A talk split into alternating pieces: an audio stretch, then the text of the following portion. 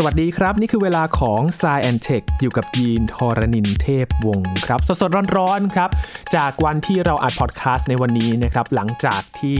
มาร์คซักเกอร์เบิร์กครับเขาแถลงว่าจะ rebrand บริษัทนะครับ ในชื่อใหม่ที่ชื่อว่า Meta ครับ พร้อมที่จะเข้าสู่โลกของ Metaverse อย่างเป็นทางการแล้วนะครับ วันนี้จะมีคำศัพท์ที่น่าสนใจเกี่ยวกับ Metaverse มาเล่าให้ฟังกันนะครับ ว่าในจักรวาลแห่งนี้เนี่ยมีเทคโนโลยีอะไรที่เขารวมกันอยู่บ้างนะครับ วันนี้คุยกับพี่ลามจิโกไอทีใน Science Tech ครับ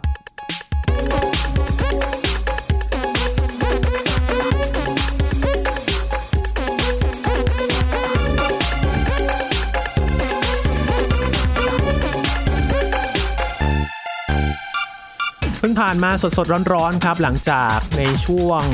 ถ้าเทียบเวลาในประเทศไทยนะครับเป็นรอยต่อของคืนวันที่ 28 ตุลาคมนะครับเข้าสู่วันที่ 29 ตุลาคมนะครับมาร์คซักเกอร์เบิร์กครับเขาได้ไลฟ์นะครับในงานที่ชื่อว่า Facebook Connect 2021 ครับมีการแถลงที่จะปรับเปลี่ยนชื่อบริษัทนะครับจากบริษัท Facebook เป็นชื่อว่า Meta ครับ แล้วก็เป็นเรื่องที่น่าจับตาก่อนหน้านี้อยู่แล้วนะครับ ซึ่งก่อนหน้านี้พี่หญิงก็คุยกับพี่หลามไปก่อนแล้วครับว่า Metaverse เนี่ยมันน่าจับตามองอย่างไรและ Facebook เนี่ยเขามีแนวโน้มที่จะเริ่มเป็นบริษัทแรก ๆ เลยนะครับ แล้วก็ถแถลงมาแล้วครับว่าเป็นยังไงกันบ้าง จากเรื่องของ Metaverse นะครับยีนหยิบประเด็นที่น่าสนใจมาอีกเรื่องหนึ่งนะครับ นั่นก็คือคำศัพท์ที่เกิดขึ้นครับ มีหลายเรื่องเหลือเกินที่เป็นเทคโนโลยีที่จะถูกนำมา เกี่ยวโยงในจักรวาลที่เรียกว่า Metaverse นี้นะครับ จะมีอะไรกันบ้างวันนี้จะมาคุยกับพี่หลามที่รักบุญปรีชา หรือว่าพี่หลามจิโกไอทีนั่นเองนะครับ สวัสดีครับพี่หลามครับสวัสดีครับคุณยีน สวัสดีครับคุณผู้ฟังครับ พี่หลามเพิ่งจะไลฟ์ไปเองนะครับ เรื่องของ Metaverse วันนี้ก็เลยมาคุยกันต่อเลยครับว่าเป็นอย่างไรกันบ้างนะครับสำหรับ Metaverse พูดถึงงาน Connect ก่อนครับที่เพิ่งผ่านมานะครับพี่หลาม ถือว่าน่าจับตามองยังไงบ้างครับ หลังจากที่มาสกเบิร์กเขาแถลงเปลี่ยนชื่อมาเป็นเมตานะครับ ก็ตอนแรกมีข่าวลือนะครับ ว่าจะเปลี่ยนชื่อ Facebook เลยครับ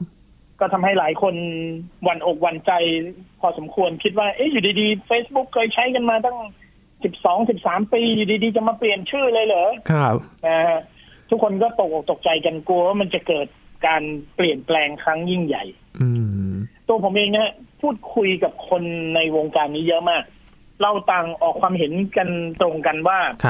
Facebook ไม่น่าไม่น่าเปลี่ยนชื่อบริการของ Facebook อะ เป็นอย่างอื่น แต่ทุกวันนี้ Facebook ใช้ชื่อบริษัทเป็นชื่อเดียวกับบริการของตัวเองอยู่ ก็คือ Facebook ครับ แล้วก็ Facebook ก็มีกิจการอย่างอื่นอีกเยอะแยะมากมายนะฮะ เป็นเจ้าของ Instagram เป็นเจ้าของ WhatsApp เป็นเจ้าของ Oculus แล้วก็บริษัทอื่น ๆ อีกเยอะแยะมากมายเลย ครับ ผม คุยกันกับเพื่อนเนี่ยบอกว่า ถ้าจะเปลี่ยนควรจะเปลี่ยนชื่อบริษัทดีกว่าเพราะว่าทุกวันนี้ Facebook ไม่ใช่ Facebook อย่างเดียวแล้ว แต่เป็นบริษัทที่ทำหลาย ๆ อย่างมาก ๆ แล้วก็ในอนาคต สิ่งที่มันจะมาแทน Facebook เนี่ย มันก็อาจจะมีมาอีกใช่ไหมครับ ครับ ทีนี้ถ้ายังใช้ชื่อบริษัทว่า Facebook อยู่ มันก็จะดูไม่ค่อยมีอนาคตเท่าไหร่แล้วมันก็ดู ดูไม่ค่อย professional ดูไม่เติบโตในภายภาคหน้า ครับ ก็เป็นอย่างที่คาดจริงๆครับ พอเมื่อคืนนี้เขาก็ออกมาบอกว่าเขาจะเปลี่ยนชื่อตัวเองตอนแรก ก็เดากันว่าจะชื่อว่า Metaverse ใช่ไหมฮะผมก็แอบไม่เชื่อนิดๆนะ คือผมก็แบบว่าไม่น่าตั้งชื่อว่า Metaverse มันขังตัวเองเกินไป เหมือนกับว่าที่อื่นจะใช้ไม่ได้แล้วนะแล้วมันแบบมันเหมือนมันขังตัวเองอยู่ในมุมนี้มุมเดียวด้วย มันควรจะไปได้ไกลกว่านั้นอีกอะไรเงี้ยเปลี่ยนชื่อทั้งทีมันต้องคิดเยอะกว่านั้นครับ สุดท้ายออกมาเป็นเมตาซึ่งซึ่งผมถือว่าอันนี้คือความฉลาดของเขามาก ๆ ครับ เมตาเนี่ย มันไม่ได้มีคำแปลเป็นภาษาอังกฤษโดยตรง แต่มันไปแปลจากภาษากรีกว่าบียอนนะแปลเป็นภาษาอังกฤษว่าบียอนก็คือขั้นกว่าขึ้นไปได้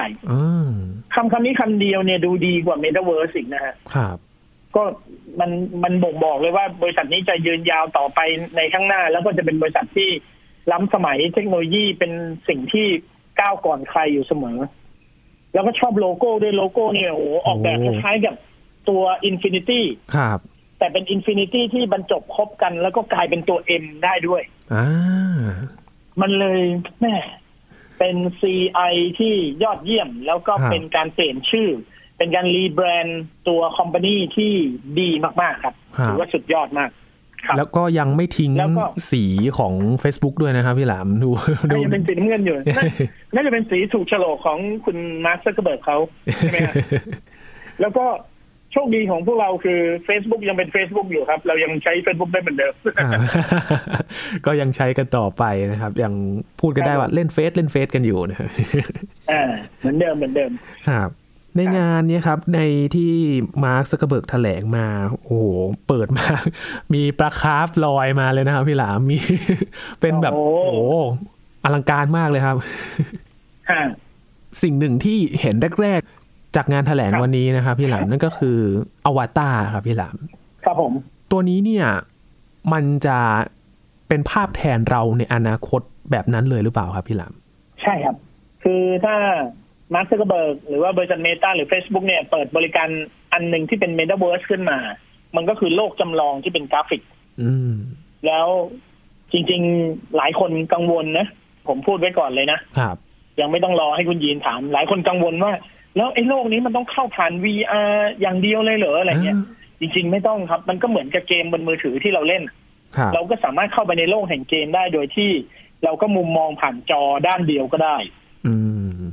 แต่เวลาเขาครีเอทขึ้นมาเขาก็ต้องทำให้มันเป็นโลกสามมิติครับ แล้วมันก็ควรจะใช้ VR virtual reality เข้าไปได้แล้วเหมือนเอาตัวเองเข้าไปอยู่ในนั้น แล้วก็หมุนดูรอบทิศทางได้ อันนี้มันก็จะทำให้มันดูล้ำและสมบูรณ์แบบ แต่ชีวิตจริงเราก็จะดูผ่านทางเครื่องตรงๆผ่านทางหน้าจอมือถือก็ได้อะไรเงี้ยคนส่วนใหญ่ก็กังวล โอ้แล้วเราจะต้องมีแว่น VR เหรอเราไม่ต้องไปซื้อเพิ่มไหมเนี่ย ไม่ต้องครับเราก็ดูผ่านหน้าจอมือถือครับ มือถือมันเป็นอุปกรณ์ที่ดีที่สุดละตอนนี้ แล้วทุกคนก็สามารถเข้าไปในโลกนั้นได้โดยผ่านหน้าจอมือถือนี่แหละครับนะส่วนใครมี VR ก็ใส่ไปนะฮะครับตรงนี้เนี่ยมันจะเหมือนเป็นภาพแทนที่จะเป็นอีกโลกหนึ่งใช่ไหมครับ พี่หลามถ้าสมมุติว่าเราจะไปประชุมมาไม่จาเป็นต้องแบบเห็นหน้าแบบเป็นแบรนด์อีกแล้ว ก็เป็นภาพแทนที่เราไปเข้าอยู่ใน ที่อีกที่หนึ่งก็ประชุมกันได้ หรือว่าไปพบปะกันได้ใช่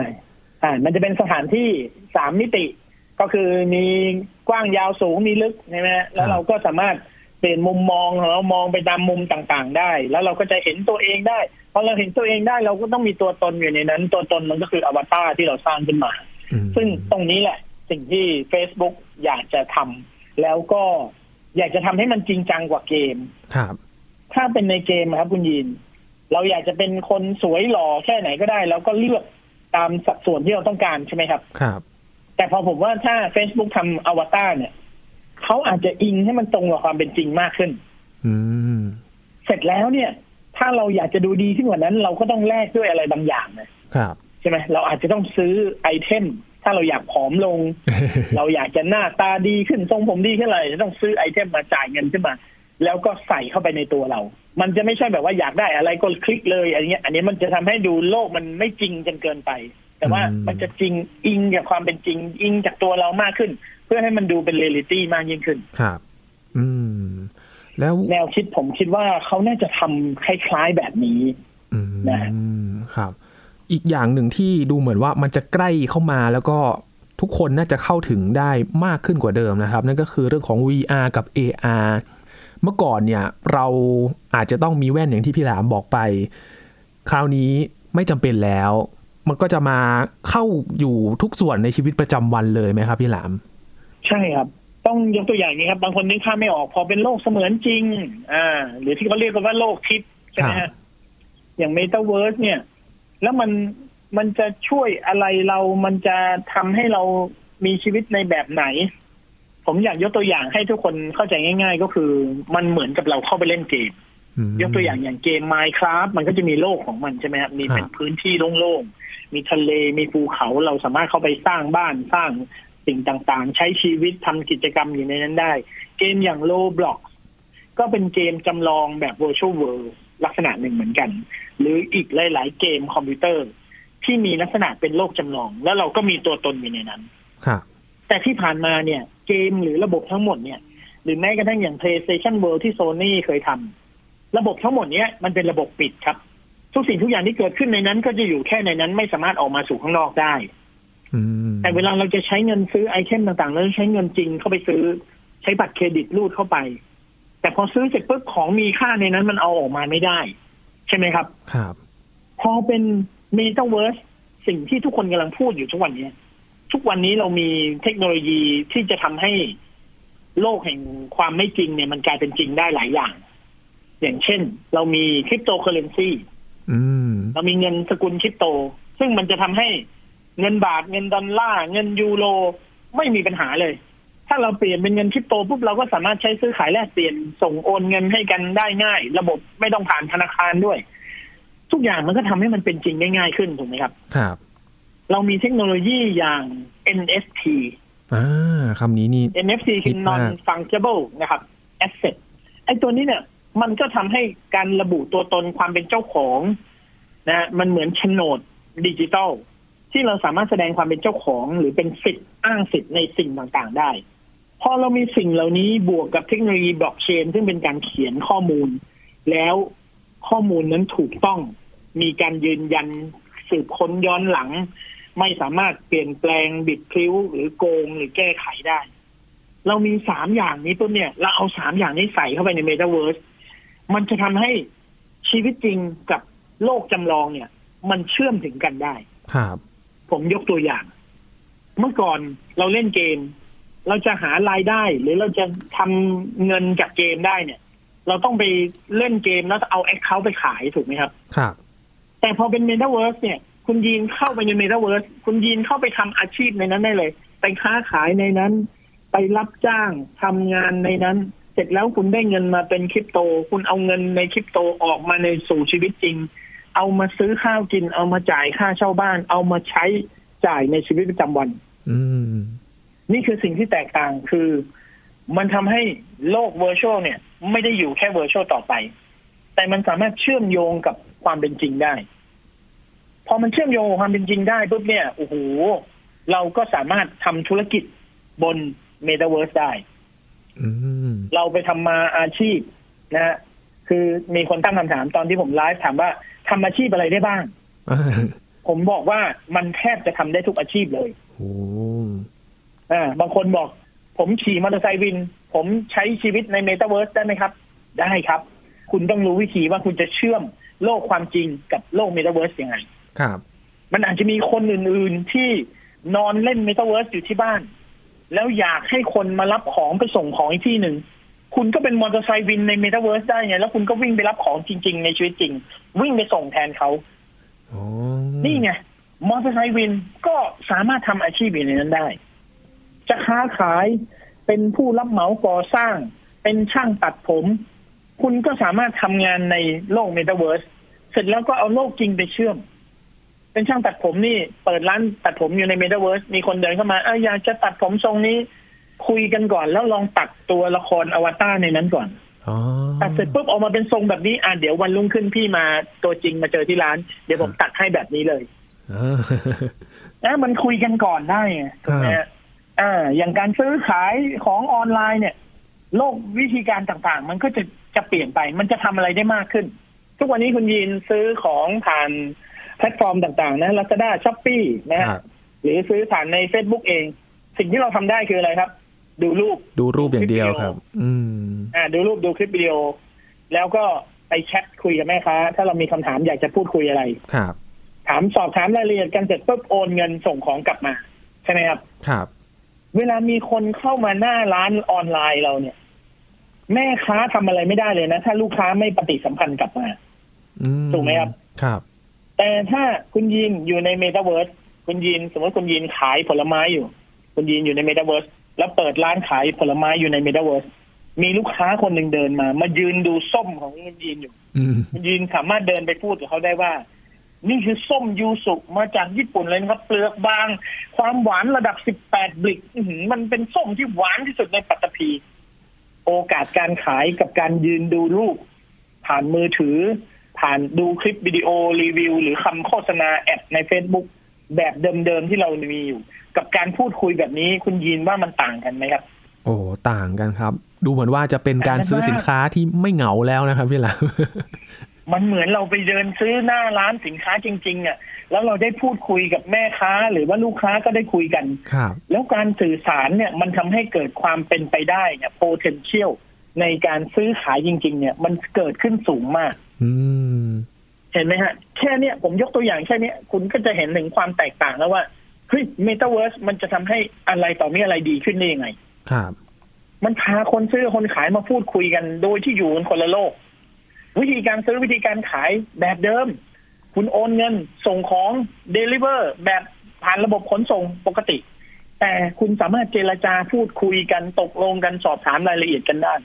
มันสามารถโน้มน้าวให้เกิดการเซลล์ ให้เกิดการซื้อได้อืมใช่ไหมครับครับ นี่แหละครับ นี่แหละคืออานุภาพของ Metaverse บวกกับเทคโนโลยีบล็อกเชนบวกกับคริปโตเคอเรนซีบวกกับ NFT การแสดงความเป็นเจ้าของนะฮะบางคนเนี่ยไม่ได้มีทรัพย์สินไม่ได้มีสินค้าอะไรเลย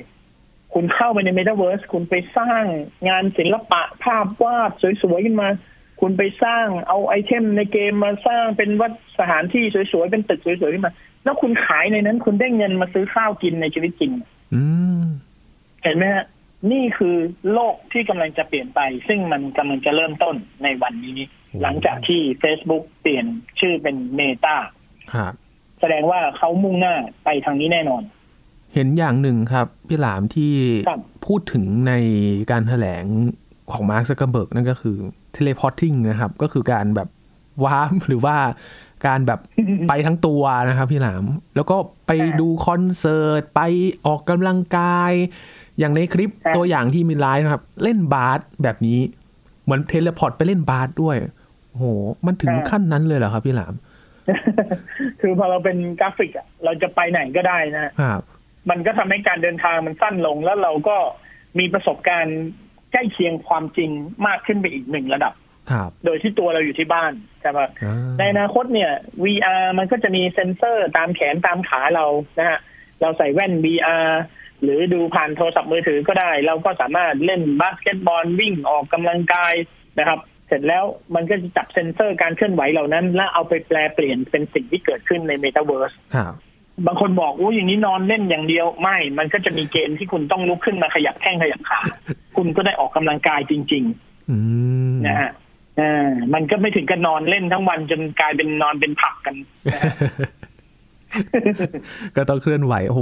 เห็นเกมหลายอย่างมากเลยครับ แล้วก็ส่วนใหญ่ก็เป็นกีฬาด้วยนะครับแบบมีเซิร์ฟมีบาสมีปั่นจักรยานแบบจักรยานที่อยู่ในฟิตเนสนะครับพี่หลามอืมโอ้แบบนั้นคืเลอยถามว่ามันมีอะไรได้บ้าง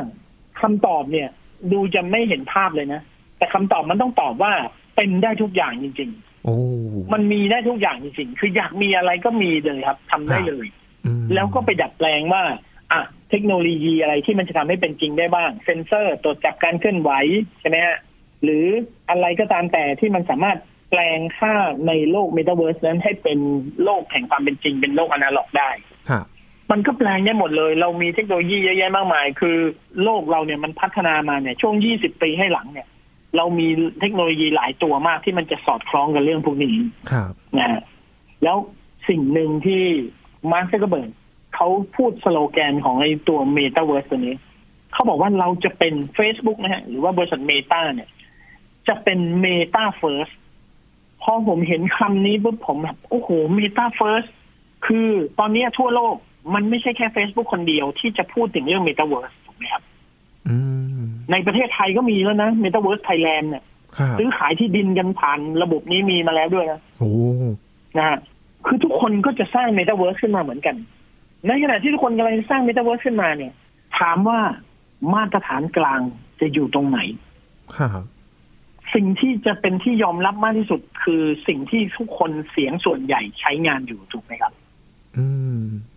พอมาร์คซักเกอร์เบิร์กบอกว่าตัวเองเป็น Meta First ผมรู้เลย เฮ้ยเขาจะใช้ Facebook นี่แหละ ที่มี user ประมาณสองสามพันล้านคนเนี่ยสร้างโลกนี้ขึ้นมาก่อนเลย แล้วเขาทำตัวเองให้เป็นมาตรฐานครับแล้วเขาก็บอกว่าเขาจะไม่ได้เป็นเจ้าของทุกอย่างในโลกนี้ คุณเป็นพ่อค้าแม่ขายเข้ามาตั้งร้านขายของในโลกนี้ คุณเป็นนักธุรกิจมาทำธุรกิจในนี้ คุณเป็นเจ้าหน้าที่บ้านเมือง คุณมาทำกิจการในนี้ คุณมาสื่อสารกับผู้คนในนี้ คุณมาบริหารจัดการในนี้ ใครก็ตามที่จะสร้างเวิร์สของตัวเอง แบบเล็ก ๆ หรือใหญ่เล็กก็ตามแต่ ถ้าอยากจะมาจอยกับ Facebook มาเป็นมาตรฐานเดียวกันกับ Facebook ให้มันสามารถข้ามจากโลกที่คุณสร้างขึ้นมา แล้วมาอยู่ในโลกที่มีคนอยู่สามพันล้านคนได้ Facebook ยินดีมากๆจะเป็นเงินสกุลไหนก็ได้ ไม่ต้องเป็นเงินสกุลของ Facebook เองก็ได้ครับ BTC Ethereum Dogecoin Shiba Coin หรือเงินสกุลของคนไทยเองก็เข้ามาซื้อขายแลกเปลี่ยนในนี้ได้ผมเห็นจุดนี้พวกผมเลยรู้สึกว่า โอ้นี่คือการวางแผนที่ฉลาดล้ำลึกมาก มาร์คซักเกอร์เบิร์กอาศัยตัวเองที่เป็นเจ้าของแพลตฟอร์มที่มีคนใช้เยอะที่สุดในโลก เขาตั้งตัวเองรอไว้เลยเป็นมาตรฐาน แล้วให้คนอื่นมาเชื่อมต่อกับเขาครับ คนอื่นจะสร้างเวอร์ขึ้นมาเนี่ย คุณจะเขียนด้วยภาษาอะไรโปรแกรมอะไรก็ตามแต่ แต่ถ้าคุณไม่ compatible กับ Facebook คุณก็เป็นโลกแคบของคุณอยู่อย่างนั้นแล้วไม่สามารถเชื่อมโยงเข้ามาได้ แต่ถ้าคุณไปใช้แพลตฟอร์มเดียวกันภาษาเดียวกัน coding เดียวกัน เชื่อมโยงกับ Facebook ได้ คุณก็มีโอกาสขยายตัวแล้วไปเจริญเติบโตในนั้นก็ได้ใครจะไม่มาครับ ผมถามหน่อยคำคำนี้โอ้ครับ Meta First นี่คือคำที่มีความหมายมาก ๆนะครับ จากนี้ไปอีกผ่านไปแล้วสักสิบปี เราจะย้อนกลับมาว่า โอ้เมื่อวันที่วันที่เท่าไหร่นะยี่สิบเจ็ดใช่ไหมยี่สิบเจ็ดหรือยี่แปดยี่แปดครับพี่หลามครับยี่แปดอ่ายี่สิบแปดตุลาคม ปีสองพันยี่สิบเอ็ดเนี่ย มาร์คซักเกอร์เบิร์กเป็นคนพูดว่า Meta Firstคำคำนั้นเนี่ยมันจะไปบรรลุผลเราสิบปีข้างหน้าแล้วทุกคนจะเห็นภาพเลยว่า โอ้โห มันคือก้าวย่างที่ จะทำให้บริษัทนี้อยู่กับโลกนี้ไปอีกนานมากๆ ครับ แล้วมาร์ค ซักเกอร์เบิร์กอายุน้อยด้วย ตอนนี้เพิ่งสามสิบกว่าเองเขายังโลดแล่นอยู่ในวงการวงการนี้ได้อีกไกลครับใช่ไหมฮะ สุดยอดนะ สุดยอด ผมผมขนลุกมากกับคำว่า Meta First ครับมันคำคำนี้คำเดียวมันมันแทนทุกสิ่งทุกอย่างเลยอะมันเห็นภาพไปในอนาคตไกลๆได้เลยว่าแบบเออคือคือใครจะทำอะไรก็ได้ แต่ช่วยมาเชื่อมต่อสะพานมาหาผม แล้วคุณก็จะยิ่งใหญ่ไปด้วยกันอะไรเงี้ยสุดยอด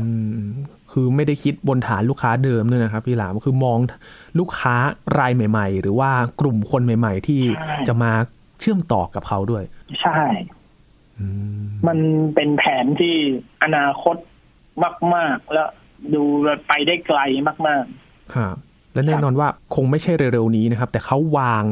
คาดการไว้ว่ามันเป็นแผนล่วงหน้าเลยใช่ไหมครับ พี่หลามที่เขาวางไว้ว่า ในอีกกี่ปีจะทำอะไรบ้างในธีมของ Metaverse เนี่ย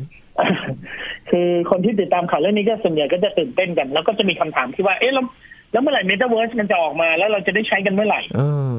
นะครับ เรื่องนี้นะ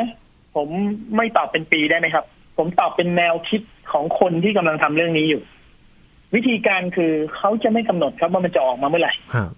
แต่เขาจะดูว่าเรื่องเนี้ย มันจะดำเนินไปได้ยังไงมากกว่า เช่น ถ้าเราวันนี้เราคุยกันเรื่องเมตาเวิร์สจะมีใครสักคนทำโลกเมตาเวิร์สออกมาจริงๆไหมใครจะเป็นคนกำหนดพื้นฐานกราฟิกตัวนี้ หรือแพลตฟอร์ม engine ของทั้งหมดออกมาก่อน อืถ้ายังไม่มีใครเริ่มทุกคนก็จะรอยืนดูเชิงกันอยู่ครับ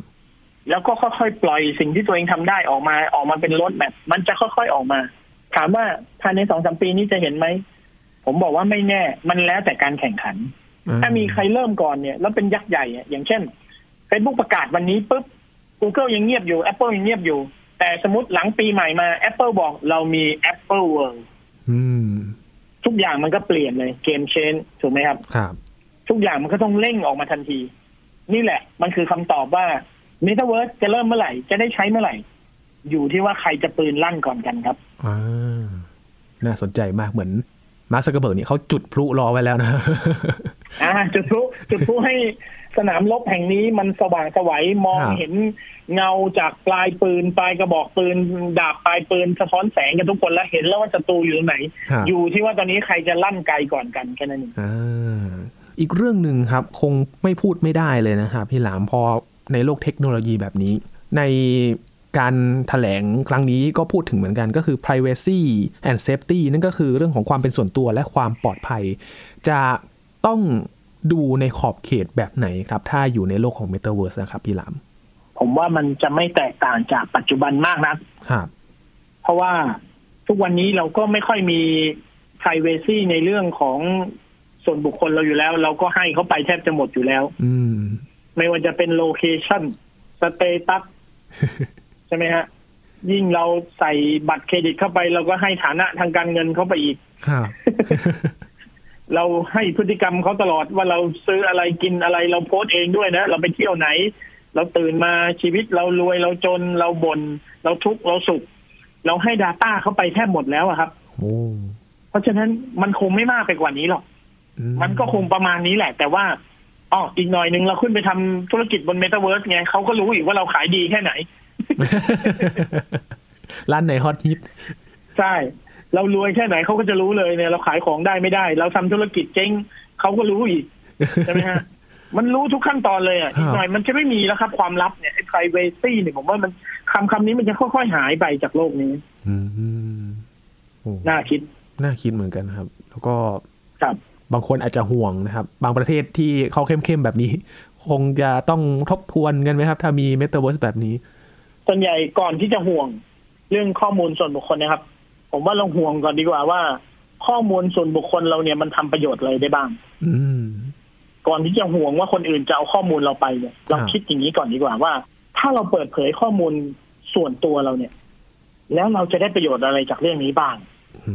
มคืออย่าไปมองว่ามันเป็นแง่ลบอย่างเดียว เรามองแง่บวกก่อนดีกว่าครับนะฮะบางคนนี่กลัวเหลือเกินอุ้ยกลัวโดนแฮ็กข้อมูลขอโทษนะฮะ แฮกเกอร์เขาก็ไม่ได้ว่างมาแฮ็กคุณคนเดียวเหมือนกันครับเขาไปแฮ็กธนาคารทีเดียวเนี่ยเขาได้ทั้งประเทศเลย อืมเขาจะมานั่งแฮ็กคุณทำไมล่ะแฮ็กคุณได้อะไร ได้อาจจะได้ไม่มากพอด้วยซ้ำเลยครับถูกไหมฮะคือคือบางทีมันเรากังวลแต่เรื่องข้อเสียครับคิดก่อนดีกว่าว่าไอ้สิ่งดีๆ มันจะมีอะไรเกิดขึ้นได้บ้างอืมแล้วถ้าอะไรมันอันตรายเราค่อยอุดรูรั่วกันไปครับนะฮะแต่พอพูดตรงนี้เนี่ย รู้สึกตื่นเต้นมากเลยครับ พี่หลามว่าเราจะได้เล่นอะไรใหม่ ๆ ในอนาคตนะครับ มีสิ่งใหม่ ๆ ที่รอให้เล่นอีกเยอะเลยนะครับ พี่หลามใน m e t a เวิร์สตัวนี้นะครับ ภายใต้ครับชื่อใหม่ของ Facebook ที่ชื่อว่า Meta นะครับ ย้ำว่าเป็นชื่อบริษัทนะครับ บริการต่างๆยังคงเหมือนเดิมนะครับ ที่ยังอยู่ในเครือนะครับที่ทางนี้น่าสนใจนะครับ มาสกเบิร์กจะเปิดมีใครมาแล้ว จะมีใครเรียกชื่อบริษัทนี้ว่าบริษัทเมตตาไหมครับ ตอนแรกยิงก็ไม่การุคิดณาอุเบกขาอะไรเงี้ยนะฮะหรือไม่ก็ หรือบางคนอาจจะเรียกว่าบริษัทเมทาก็ได้เมทา ชื่อไทยทันทีไทยแบบอินเดียอินเดียด้วยสันสกฤตหน่อยนะครับอ่าเพราะฟิลหลังทักมานี่คิดแบบเดิมไม่ได้แล้วครับ เรียกให้เขาชื่นใจหน่อยนะครับ เมตานะครับคุณผู้ฟังครับแล้วก็พี่ทักรอดูกันนะครับ ว่าจักรวาลนี้จะโอ้โหโลดแล่นไปได้กว้างไกลขนาดไหนนะครับ วันนี้ขอบคุณพี่หลามมาก ๆ เลยครับ ขอบคุณครับ ครับ นี่คือ Science Tech นะครับ คุณผู้ฟังติดตามรายการกันได้ที่ www.thaipbspodcast.com นะครับ รวมถึงพอดแคสต์ช่องทางต่างๆ ที่คุณกำลังรับฟังอยู่นะครับ อัปเดตเรื่องวิทยาศาสตร์เทคโนโลยี และนวัตกรรมกับเราได้ที่นี่ทุกที่ทุกเวลากับไทย PBS Podcast ครับ ช่วงนี้ยีนทรณินเทพวงศ์พร้อมกับพี่หลามจิโกไอทีลาไปก่อนนะครับ สวัสดีครับ